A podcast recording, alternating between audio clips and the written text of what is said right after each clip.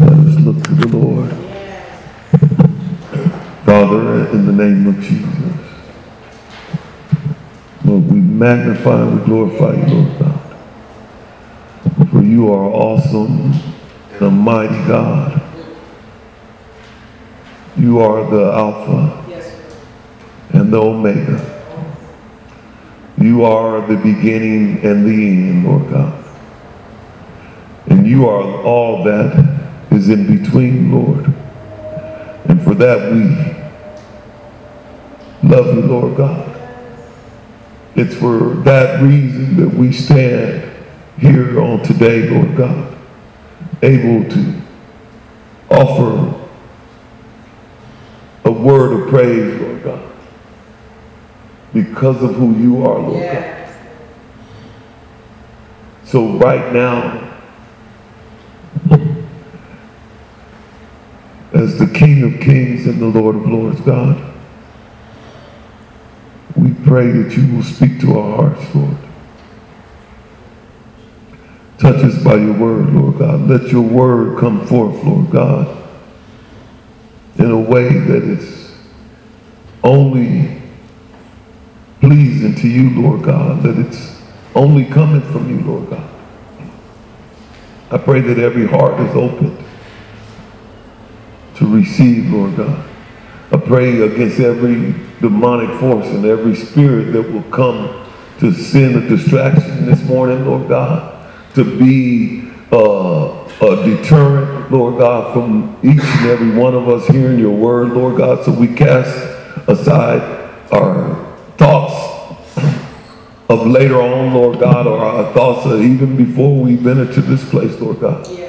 And I pray that you will bring us into a place, Lord God, that is protected by you right now to just hear your word and that is anointed by you, Lord God. That we block out everything that may be a distraction, Lord God and receive fully, Lord God, that our lives can be endowed with power from on high, Lord God, that our lives today, Lord God, can be empowered with change, Lord God, that thing rearrangement can come forth, Lord God, that something can be spoken today, Lord God, that we receive that will not allow us to ever be the same, Lord God, but that we will move forth on this journey called life, Lord God, in a place of full surrenders and sacrifice unto you, Lord God, that you may have your way, Lord God, in our lives completely. Not that we present you anything, Lord God, but that you have everything of us, Lord God.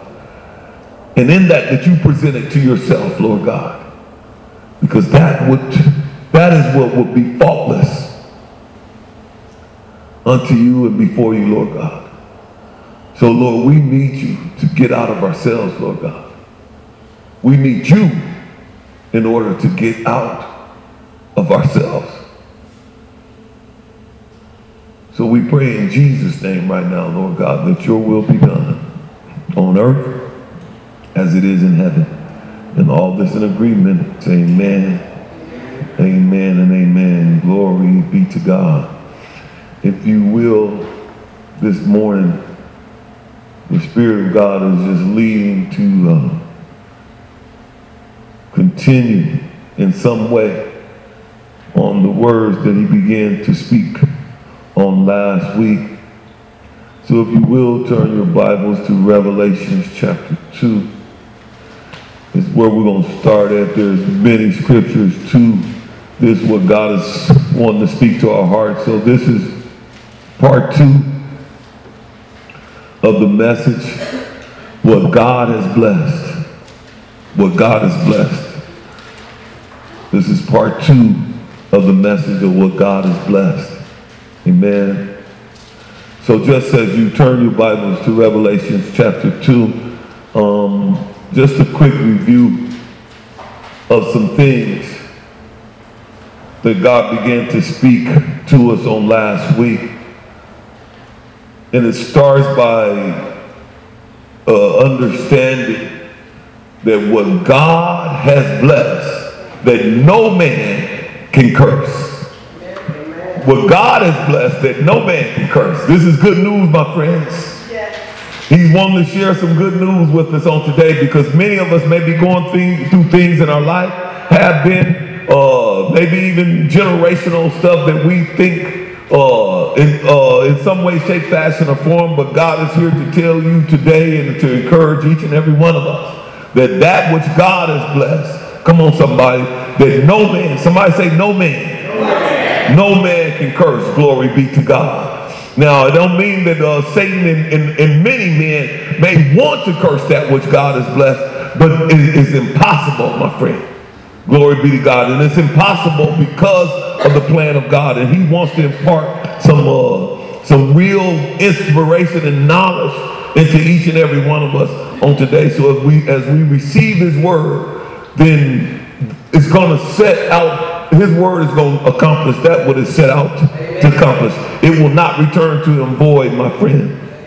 So on last week, we see the, uh, God spoke to us about the story uh, that comes out of Numbers chapter 22, 23, 24, and all the way into 25, and that was on the story of King uh, Balak and him calling on the prophet Balaam to uh, to curse the children, God's people, to curse the children of Israel, God's people.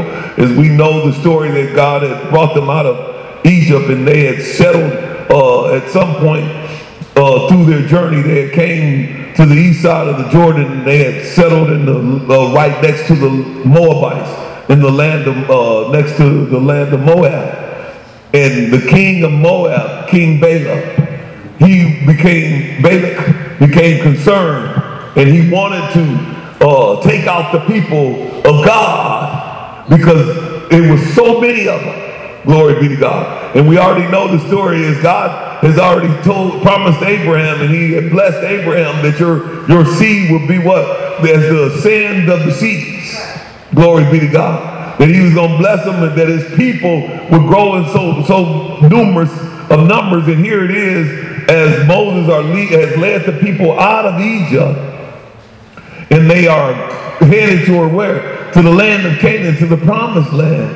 And on that massive journey, and it was a, we know the story of the journey, it was a long one. It was one that was drawn out. It was one that God continued to manifest himself in so many different ways in there. But King Balak calls on this quote unquote prophet named Balaam, and he uh, promised him all kinds of money uh, to come and to curse the people of God.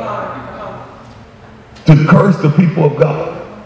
And you have people here, my friend, that even is living in the time that we living in now, there's men that want to curse the people of God or curse the things of God. Don't let us not be naive, my friend.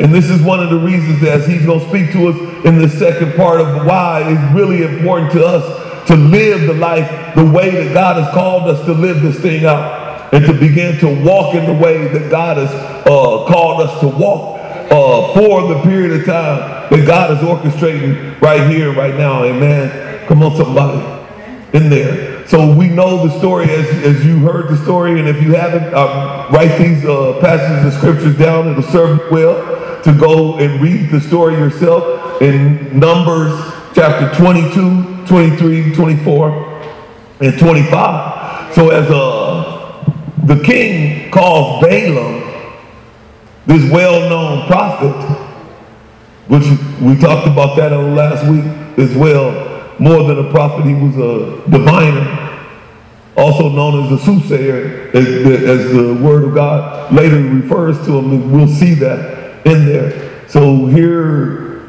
he calls on Balaam and Balaam comes to curse the, the children of God. But what, what comes out of his mouth is not a curse. That he was paid to do what comes out of his mouth was what? Somebody said, a blessing. Somebody say blessing.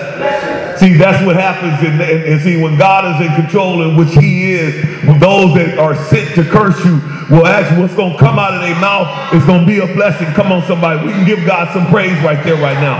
If somebody needs to be encouraged today because or you have enemies.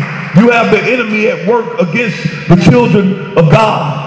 Right now, we have the work of the enemy uh, that is sent out against us, you and me, my friend that is sent to curse you. But glory be to God. The good news is today that when they come out to curse you, then God is just like uh, the Spirit of God is going to come on the false prophet. And what, and what he's going to speak is not a curse, it's going to be a blessing, my friend. Glory be to God. And so uh, Balaam uh, went out the first time at the direction of Balak, the king, to, to curse the children of Israel. And, and what came out of his mouth was a blessing. And of course, the king was mad at this point. You didn't, you didn't curse the people. And his whole intention that he knew that he, he needed the people to be cursed because if he could not curse the people, that he knew that the numbers was too big and that they would destroy him.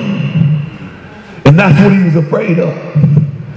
And so the first time he goes out to, uh, to curse the people, a blessing comes out.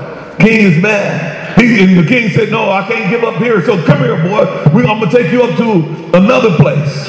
And I'm going to show you half of the people. And this time, don't, don't come back with that mess. I need you to curse the people.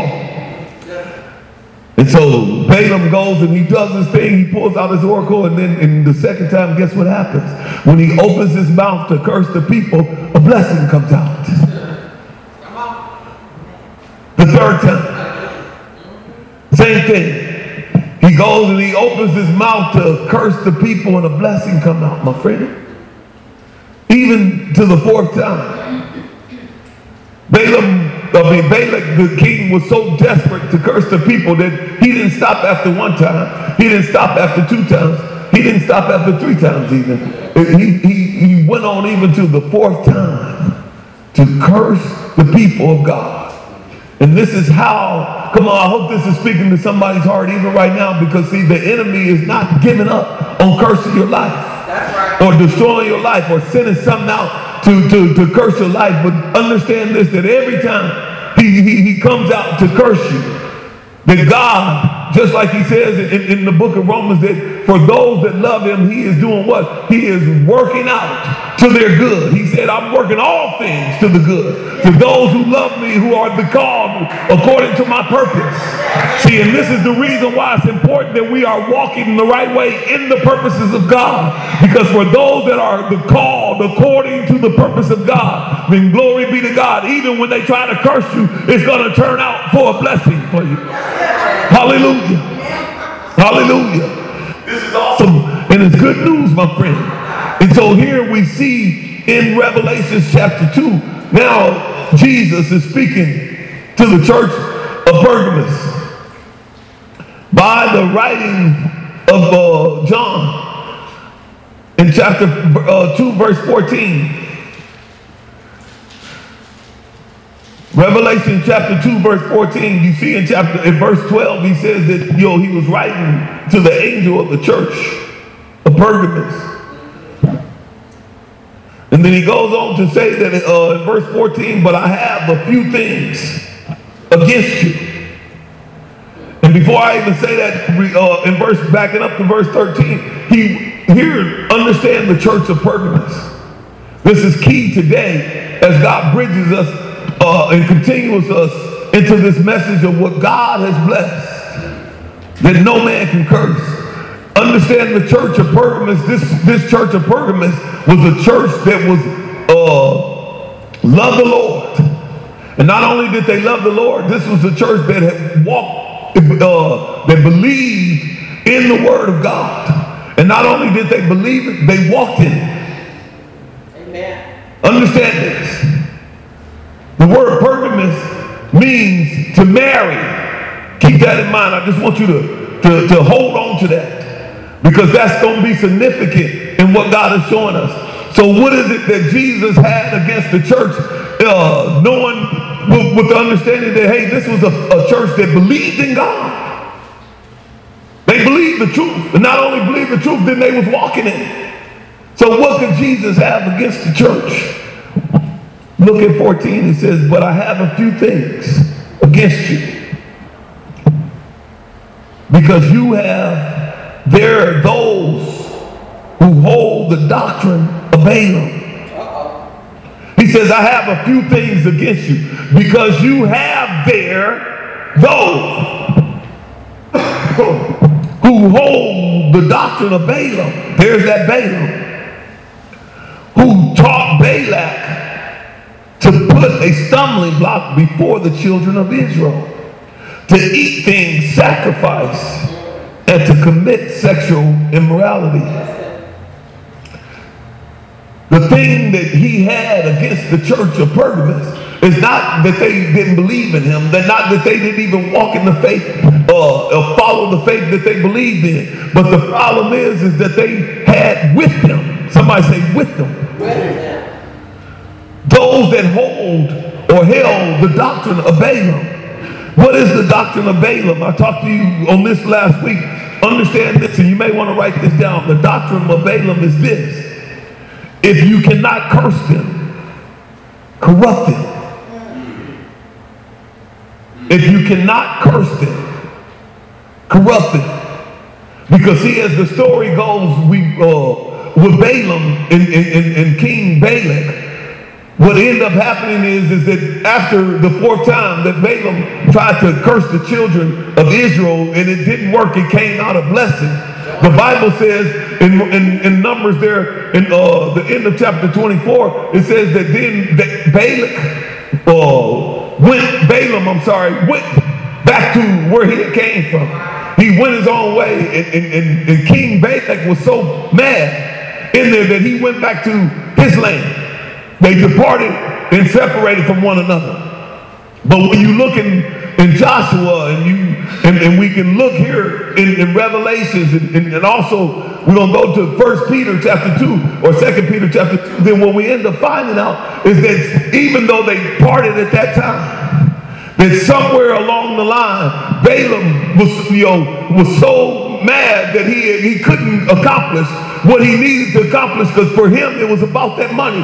He was about to get paid something that was astronomical, glory be to God. And it ain't no different than now. We have false prophets that are operating in the world today, and it's all about the greed, my friend.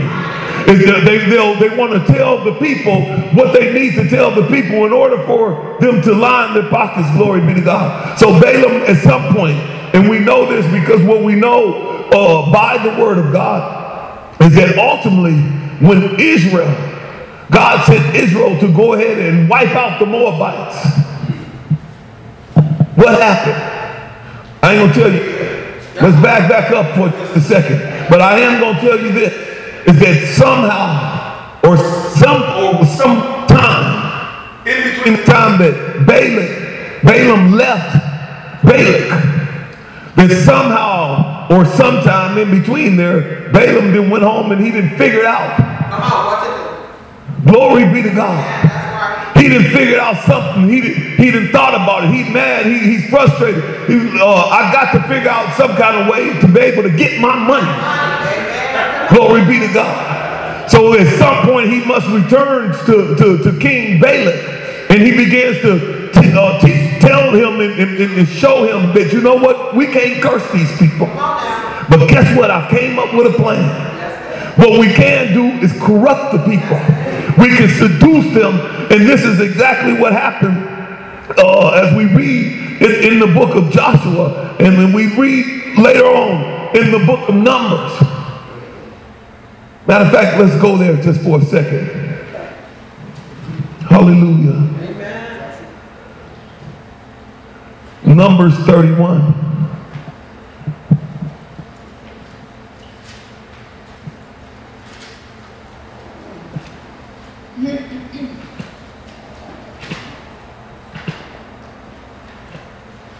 This is the, and Satan hasn't changed.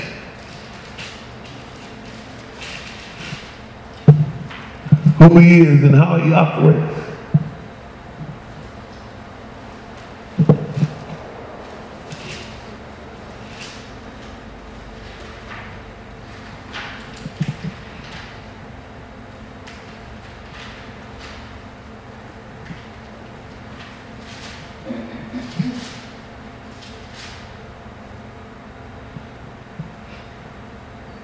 Hallelujah. My God. Numbers.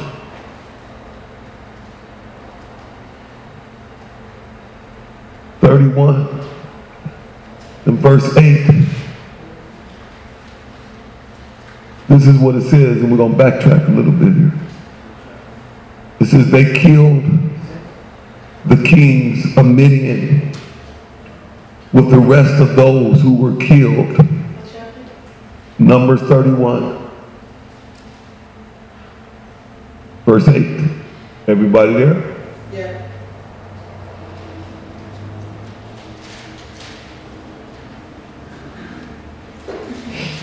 Telling you what happened. We're going to backtrack a little bit in here though.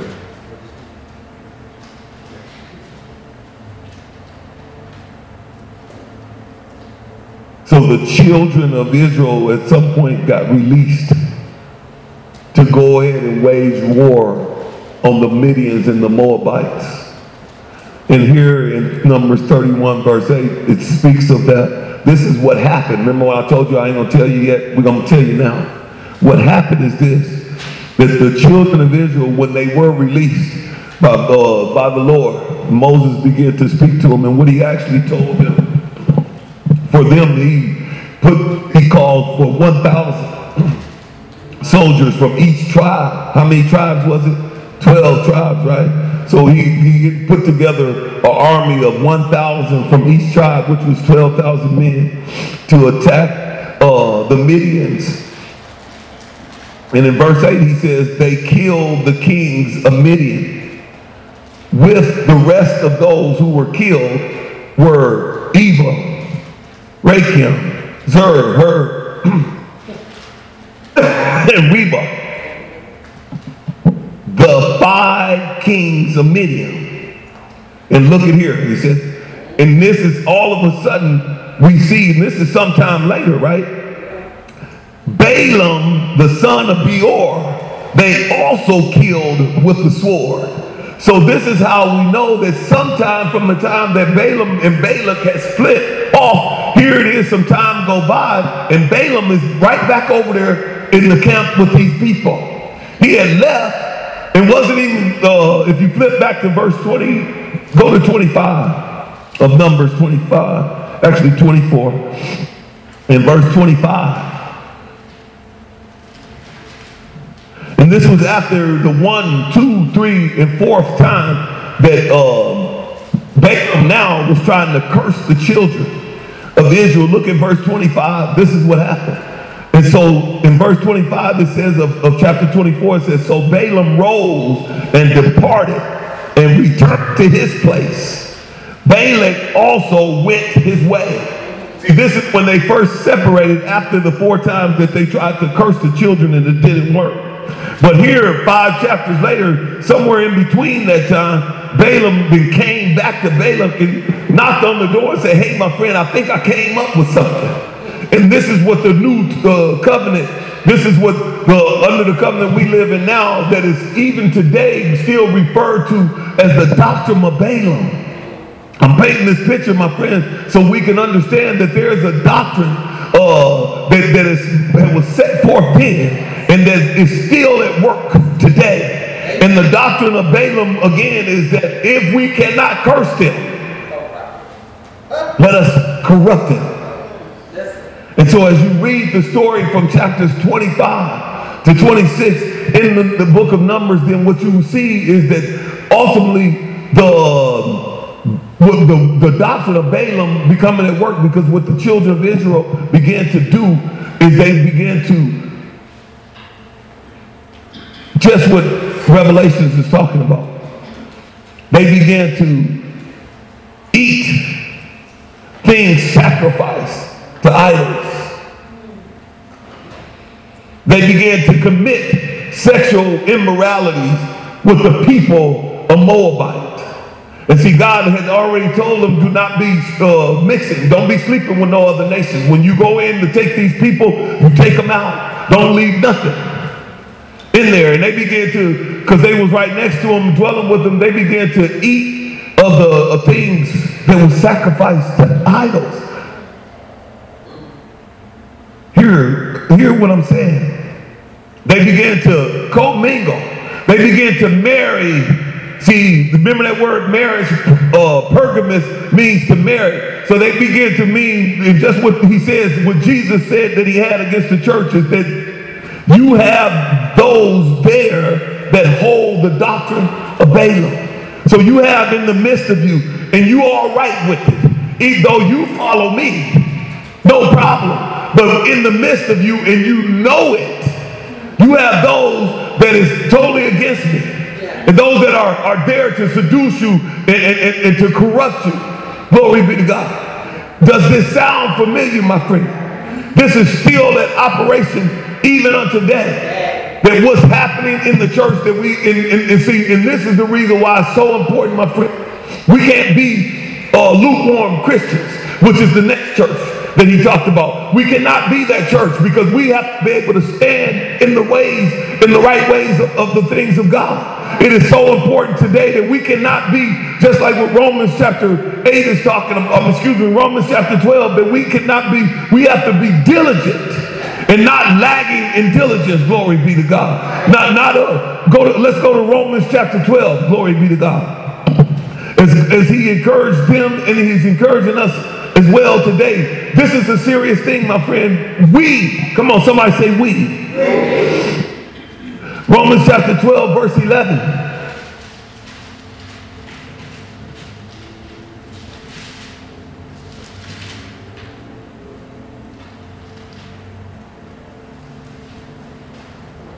Hallelujah. My God. It says, in verse, actually, we'll back up to verse 10. It says, Be kindly affectionate to one another with brotherly love and honoring, in honor, giving preference to one another.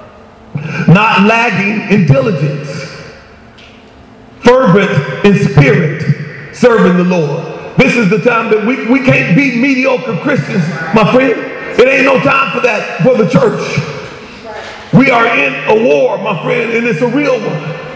You know, maybe there was a period of time that, uh, that, that, all of that stuff could be gotten away with it, but we live in a time now as time draws closer and closer that we can, can, no, can no longer continue to live for ourselves, but we have to begin to really do exactly what verse 12 or uh, chapter 12 is talking about, is to, to live a life that is poured out unto God.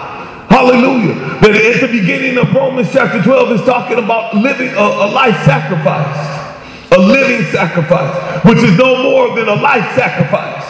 Excuse me, let me see, a living sacrifice, holy and acceptable unto God is a life, a life. Somebody say life. I ain't say life, I said life. L-I-F-E, is a life that is sacrificed unto God. So they ain't a part of it. It's not sometime. It's a life that's giving over to the work of the Lord. Serving the Lord. And this is where we are as a church. This is what's before us. Because in, in, in some of you know this, or have seen it, or can clearly see that we living in a time that, so those false prophets like Balaam, they, they, they live in a life that is poured out for what they do. They're not halfway or half stepping in what they're doing, my friends. And it's going to take the true, the children of Israel. It's going to take the children of God. It's going to take us. Hallelujah. That we have to be poured out. That we have a life sacrifice unto God. And this life sacrifice ain't about all about what you can accomplish. It's all about what he can accomplish through us. And we and I understand that we was talking about this in Sunday school today. I get it, my friend, and, and, the, and see, and, and not only do I get it, but, or, but the thing about it is the doctrine of Balaam, which is the, sent out by Satan, the enemy himself. In there, he gets it. And see, what, what is happening is so you can understand why this doctrine of Balaam is so important is because it's not sent to curse the church. It's sent to corrupt the church. And, and how does he does it? He does it through seduction. Seducing us into, you know, uh, idols, the worshiping of idols. So you, we could clearly understand what the worshiping of idols were for the children of Israel because they was physical idols and, and stuff that was being carved and built. But what is our idols today, my friend, that ain't being carved into some engraven image, but it's being carved in our minds. It's being carved in our thoughts. It's being carved in our hearts, even that is sent for the same reason. This is even more dangerous than that, that little uh, statue, my friend. Because it's one that is so subtle and so deceptive. It comes in the form of bitterness. It comes in the form of hatred. It comes in the form of jealousy, envy, and strife, my friend, in the body of Christ. Deception. Subtly. Because in the biggest distraction, again, it's the same thing that, that, Jesus said that the thing that he didn't have against the church is because they believed in him. And not only did they believe in him, they followed him.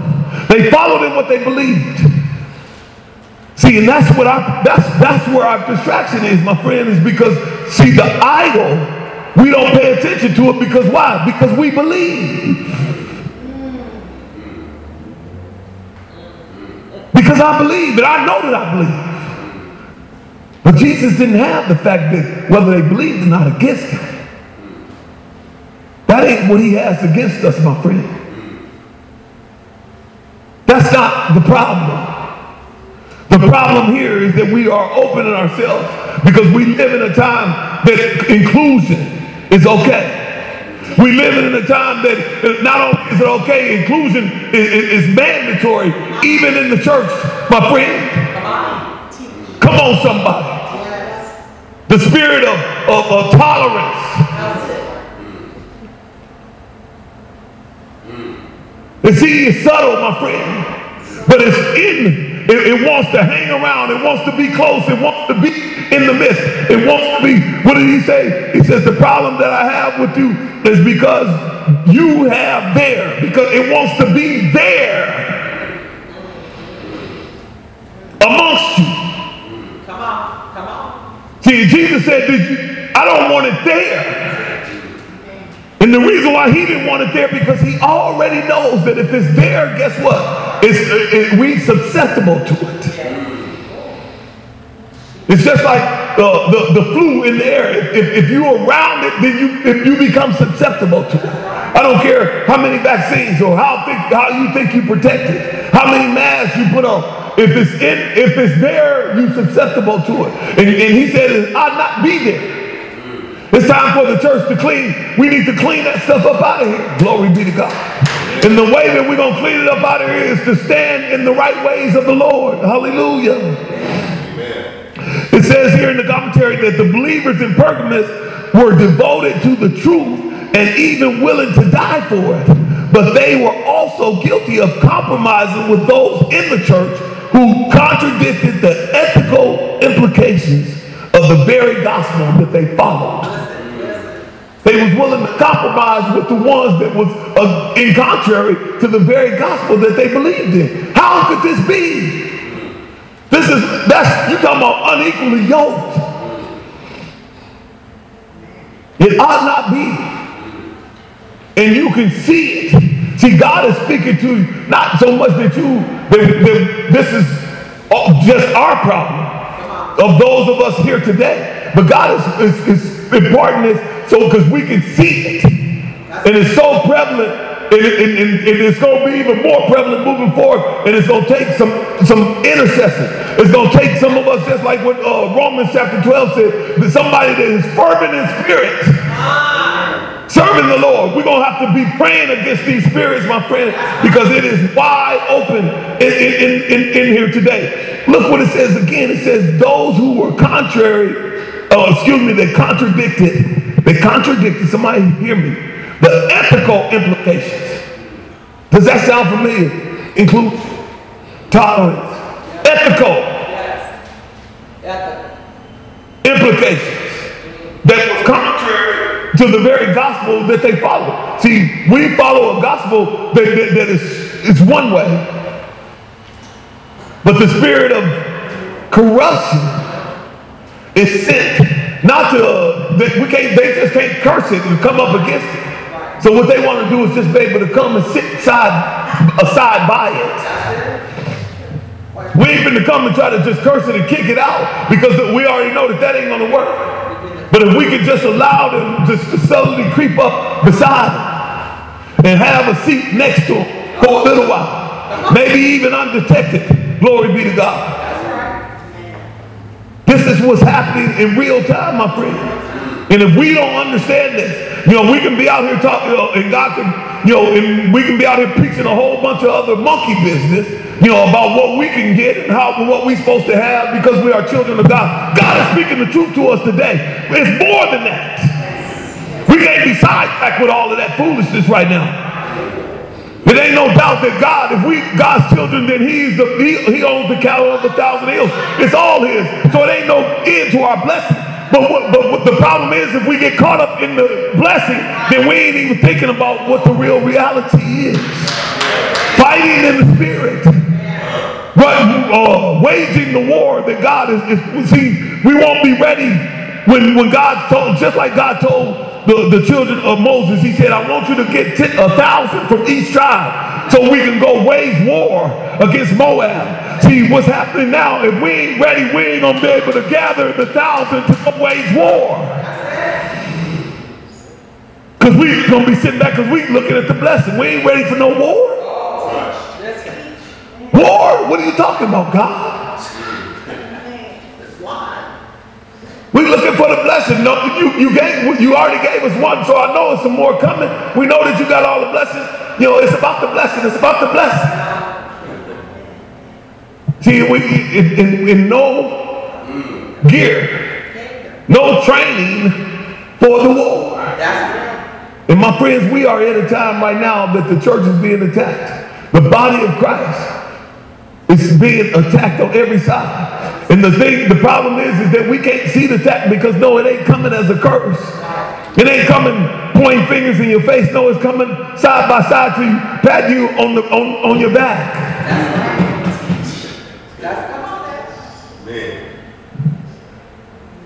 Yes. It's a pat on the back. It's one to say, oh, I'm, yo, I'm like you. It's going to be all right. We can talk about it. Let's negotiate. You know we're supposed to be include, included. You, you know you're supposed to have some tolerance. It'll even turn the word of God on you. You know that's what the, what you say love is, right? Is to tolerate. Preach the truth. Turn to Second Peter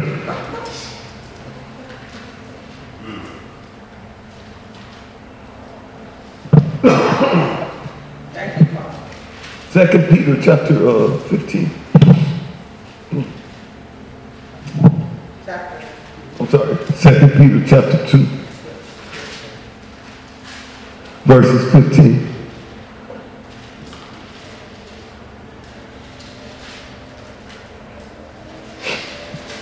In Second Peter chapter 2, as you get there, you know, it's speaking, Peter is really, his heart has been touched by God. And he begins to, God through him pours out some information on the time that we're living in and how false prophets is going to come. Keep in mind, and if you understand here, this false prophets that he is talking about, first of all, let me explain something to you, and you've heard me say this before. There's more, there's two forms of false prophets. Understand this. The first one is easily identifiable. That's that's the false prophet. That's the prophet that is is, is speaking a lie. Jesus ain't the Son of God. Jesus didn't die on the cross. Just speaking blatant lies. And then so that's the one that is easily identifiable because it don't add up to what we know to be true. But the second false prophet is not one that speaks lies or non-truths. It's one that speaks truth with the wrong motivation. It's the one that, that, that, Matthew chapter 7 is talking about when, Jesus, when, when the false prophet uh, comes before on judgment day and comes before the Lord And he says, did not, not prophesy in your name, not in the name of Buddha, not in the name of, uh, of Joseph Smith, but I prophesied in the name of Jesus. Did not, did, did not not prophesy your name? Did not not cast out demons in your name, Jesus? Did not not do many wonderful works in your name? And Jesus says to him, the false prophet, depart from me. You workers of iniquity. I never knew you. And why? Because if we read the verses before, verse uh, chapter 7, 21 in Matthew, on before that he talked about here's a sheep, uh, a wolf in sheep clothing. So he came in with the wrong motivation, but he had the right message. That's how he was able to get in the door. He knew the password, my friend. He looked like me and you. But his his motive was, was one that, that, that was clear, uh, clearly manifested down the road somewhere that he didn't have the right motivation. It was for greed. It was for selfishness. It was for self-promotion. It was not for the glory of God. It's the one that Paul wrote to Timothy about and said that they'll creep into houses uh, of gullible women you know, in there.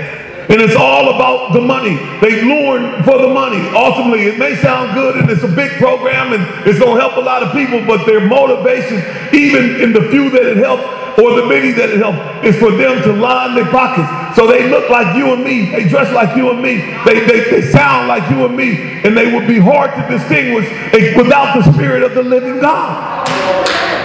They only revealed by the Spirit of the living God, my friends.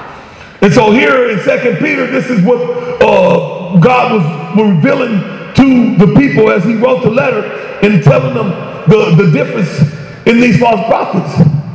And so look at verse 15. He says, they have forsaken the right way and gone astray. Because many of these false prophets started out on the right path. That's how they know the word. Not all of them. Come on, Balaam. See, Balaam, when he first started out, he didn't start out with that on the wrong road. But the, the but the, the, the, the money, the notoriety, the greed, and all of these things along the journey, my friend, end up turning them over. And just like here, he describes here, he says, they have forsaken the right way and gone astray. That means that for some reason, for, for, at some point, they knew the right way. In order for them to go astray from it, they had to be on it, right? He says, following the ways of who? Balaam, the son of Beor, who loved the wages, come on, somebody, of unrighteousness. The wages of unrighteousness. See, false teachers describe them, their real, disguise their real motivations. But eventually their corruption shows. It's just like Balaam. In Numbers chapter 22 to 24, they are characterized by blasphemous words, wandering eyes, and greedy hearts. They got a motivation for being there. Greed, wandering eyes. If you watch them, you'll see them. Blaspheming words at times. You'll hear it. We have to listen closely because they have so many uh, charismatic words that is coming forth, my friends. The doctrine of Balaam is the most dangerous attack against the, the church.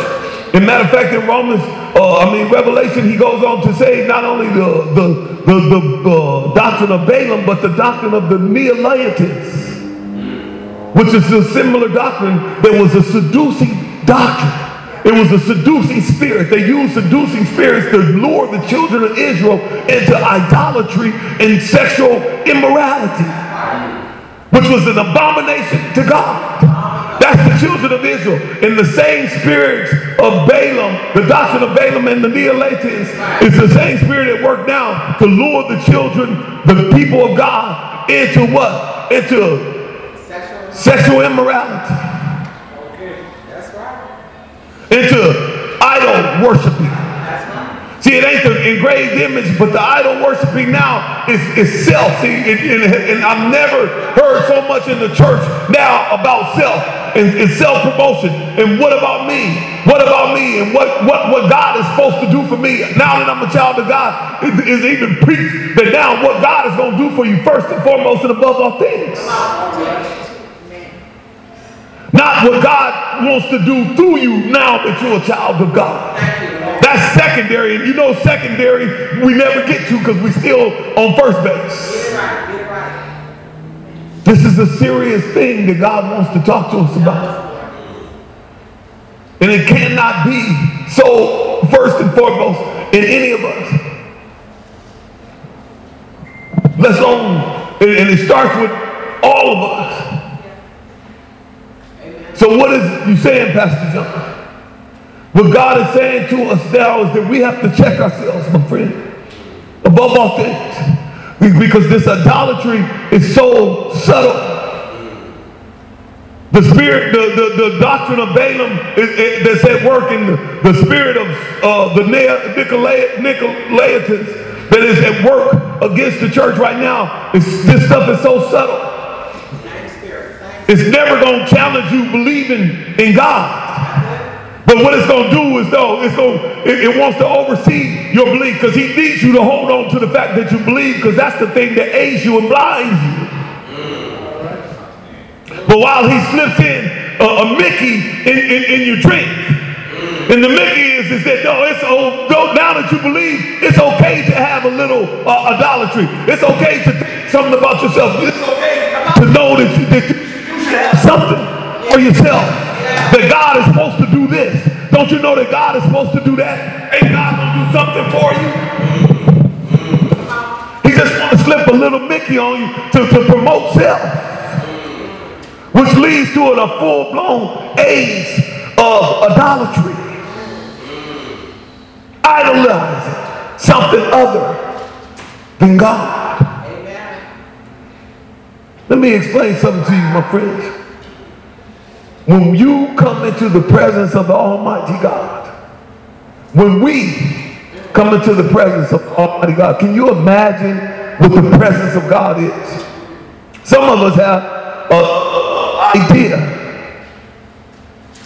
even right now, because some of us spend some time praying in, in, in that secret place that we've experienced a little bit of the presence of God. And if you've ever been in that place in your life or experienced it, even at one time, one of the things that you'll know that is, is, is, is dominating about the presence of God, that the presence, when you come into the presence of God, self dies. That in the presence of God, the only thing that's, uh, that's, that's elevated, the only thing that matters, that the only thing that, that has any significance is God.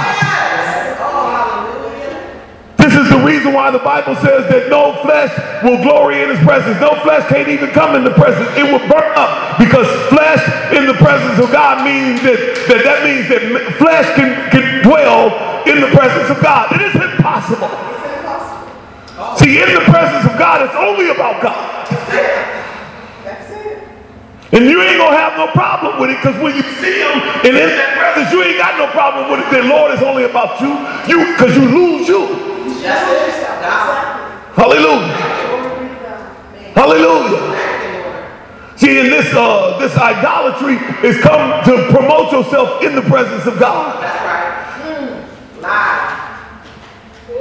Which is impossible, truly, but it's an illusion that, that, that, that this idolatry is set to do. Is to think that somehow that we can have some form of, of glory in the presence of God.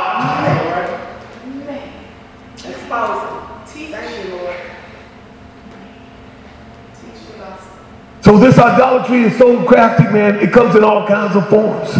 Lust. It comes in uh, self-promotion.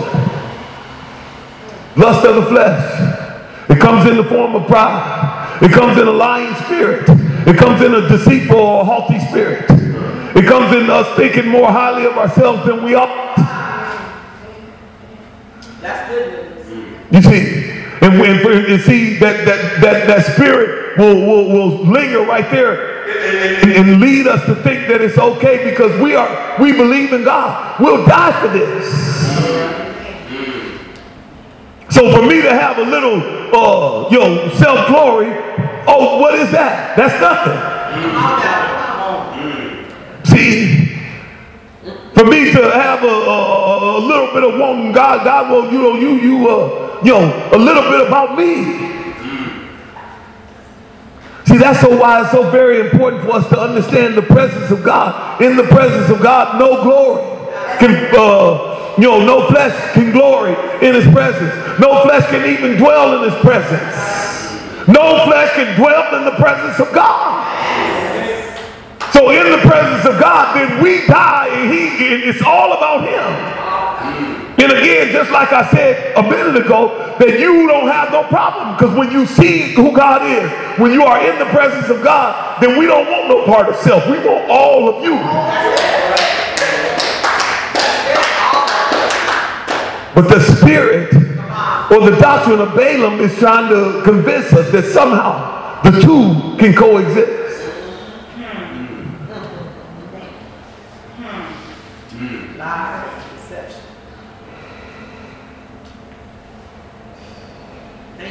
They have forsaken the right way and gone astray and followed the ways of Balaam, the son of Beor, who loved the wages of unrighteousness. Flip your pages a couple to the right, going towards uh, Jude or towards Revelation. Jude is the one chapter book, one chapter book right before Revelation.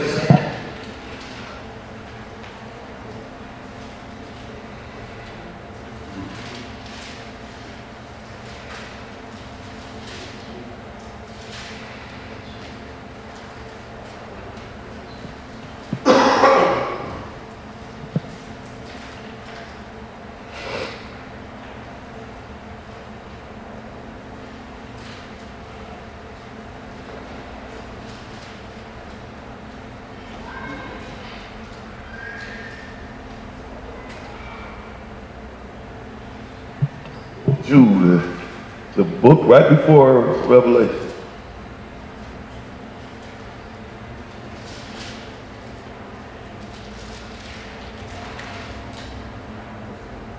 Verse 11.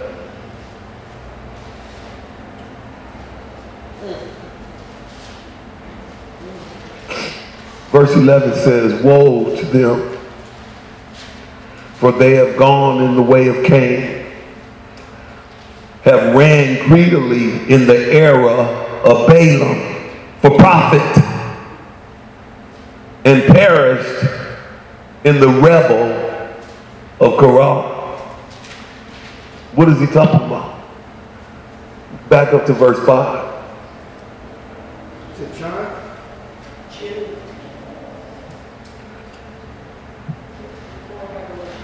Back up to verse 5.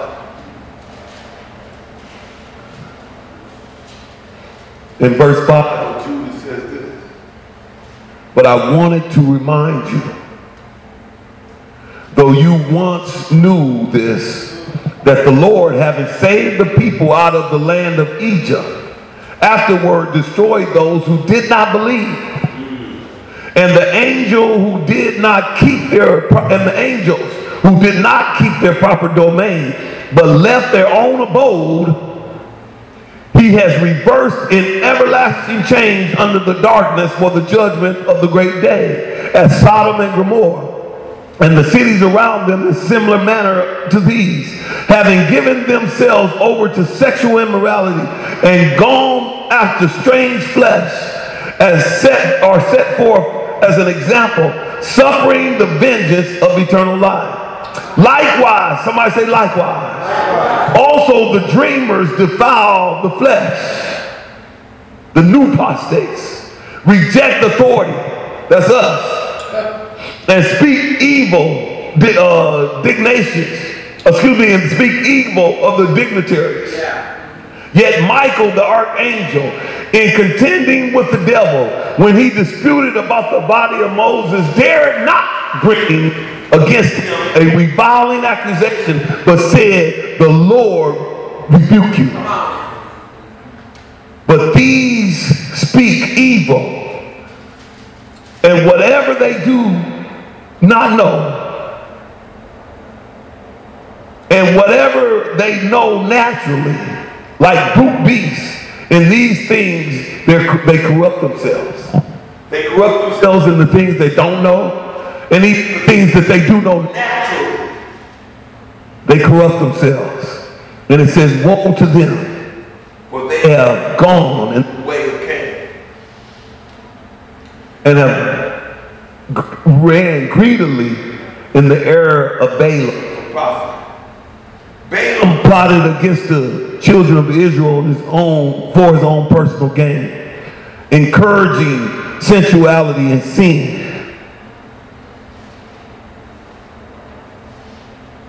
And this is where the church is today, my friend. The spirit that's against the church, that's sent to corrupt the church, is not sent to curse it.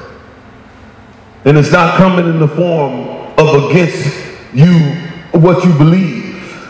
It's coming in the form of what you would tolerate. What can we get them to tolerate? Because as we get them to tolerate it, then we can, if we, if we can get them to tolerate it, that means it, it can dwell with them. And if we can get it to dwell with them, then we know we got them because now we can seduce them. See, now that we, uh, the spirit of, uh, of the against them, he knows the sin from the enemy. He knows that they're good. The seducers that he got is, is, is pros. Come on, somebody. And see, to be the pro, then you, what you got to do is not play the game. That's right. You get in the game with the pro, then you're going to lose the game, my friend.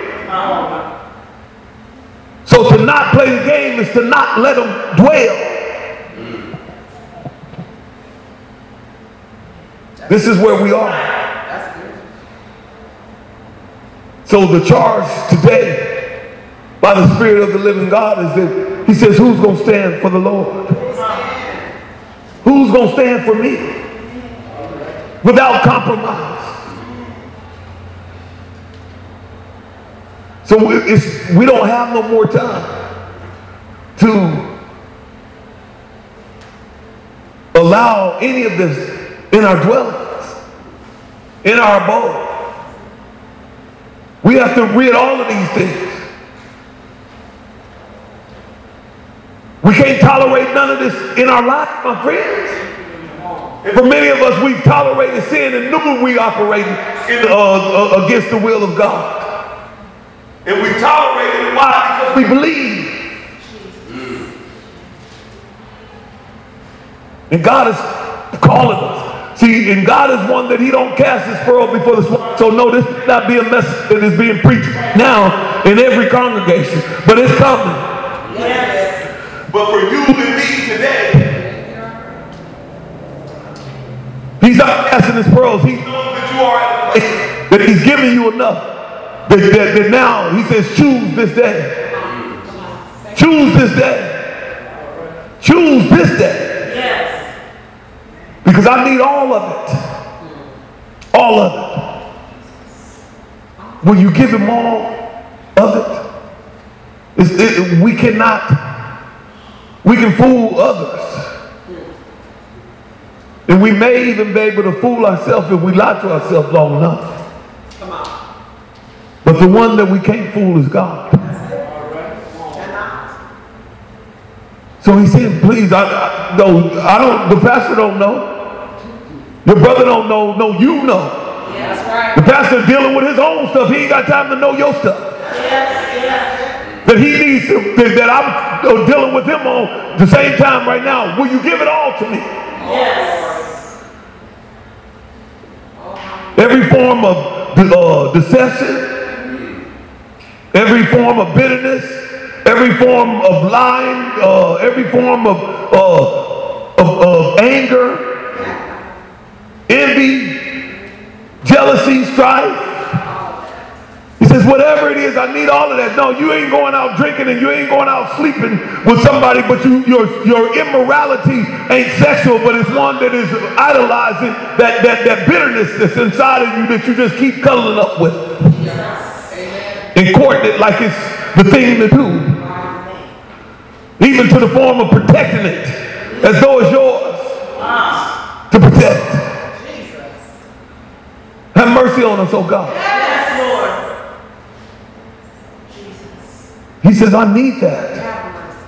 I need that. Just like I needed it from the children of Israel. You, it ain't because I'm holding something more against you than them. No, he says, I needed it all. I needed it then, and I need it now.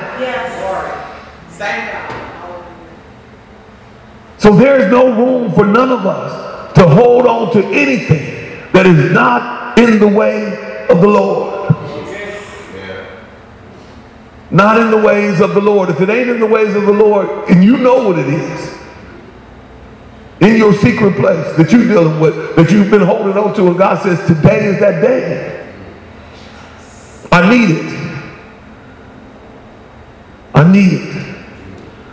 Let us look to the Lord. Father, in the name of Jesus.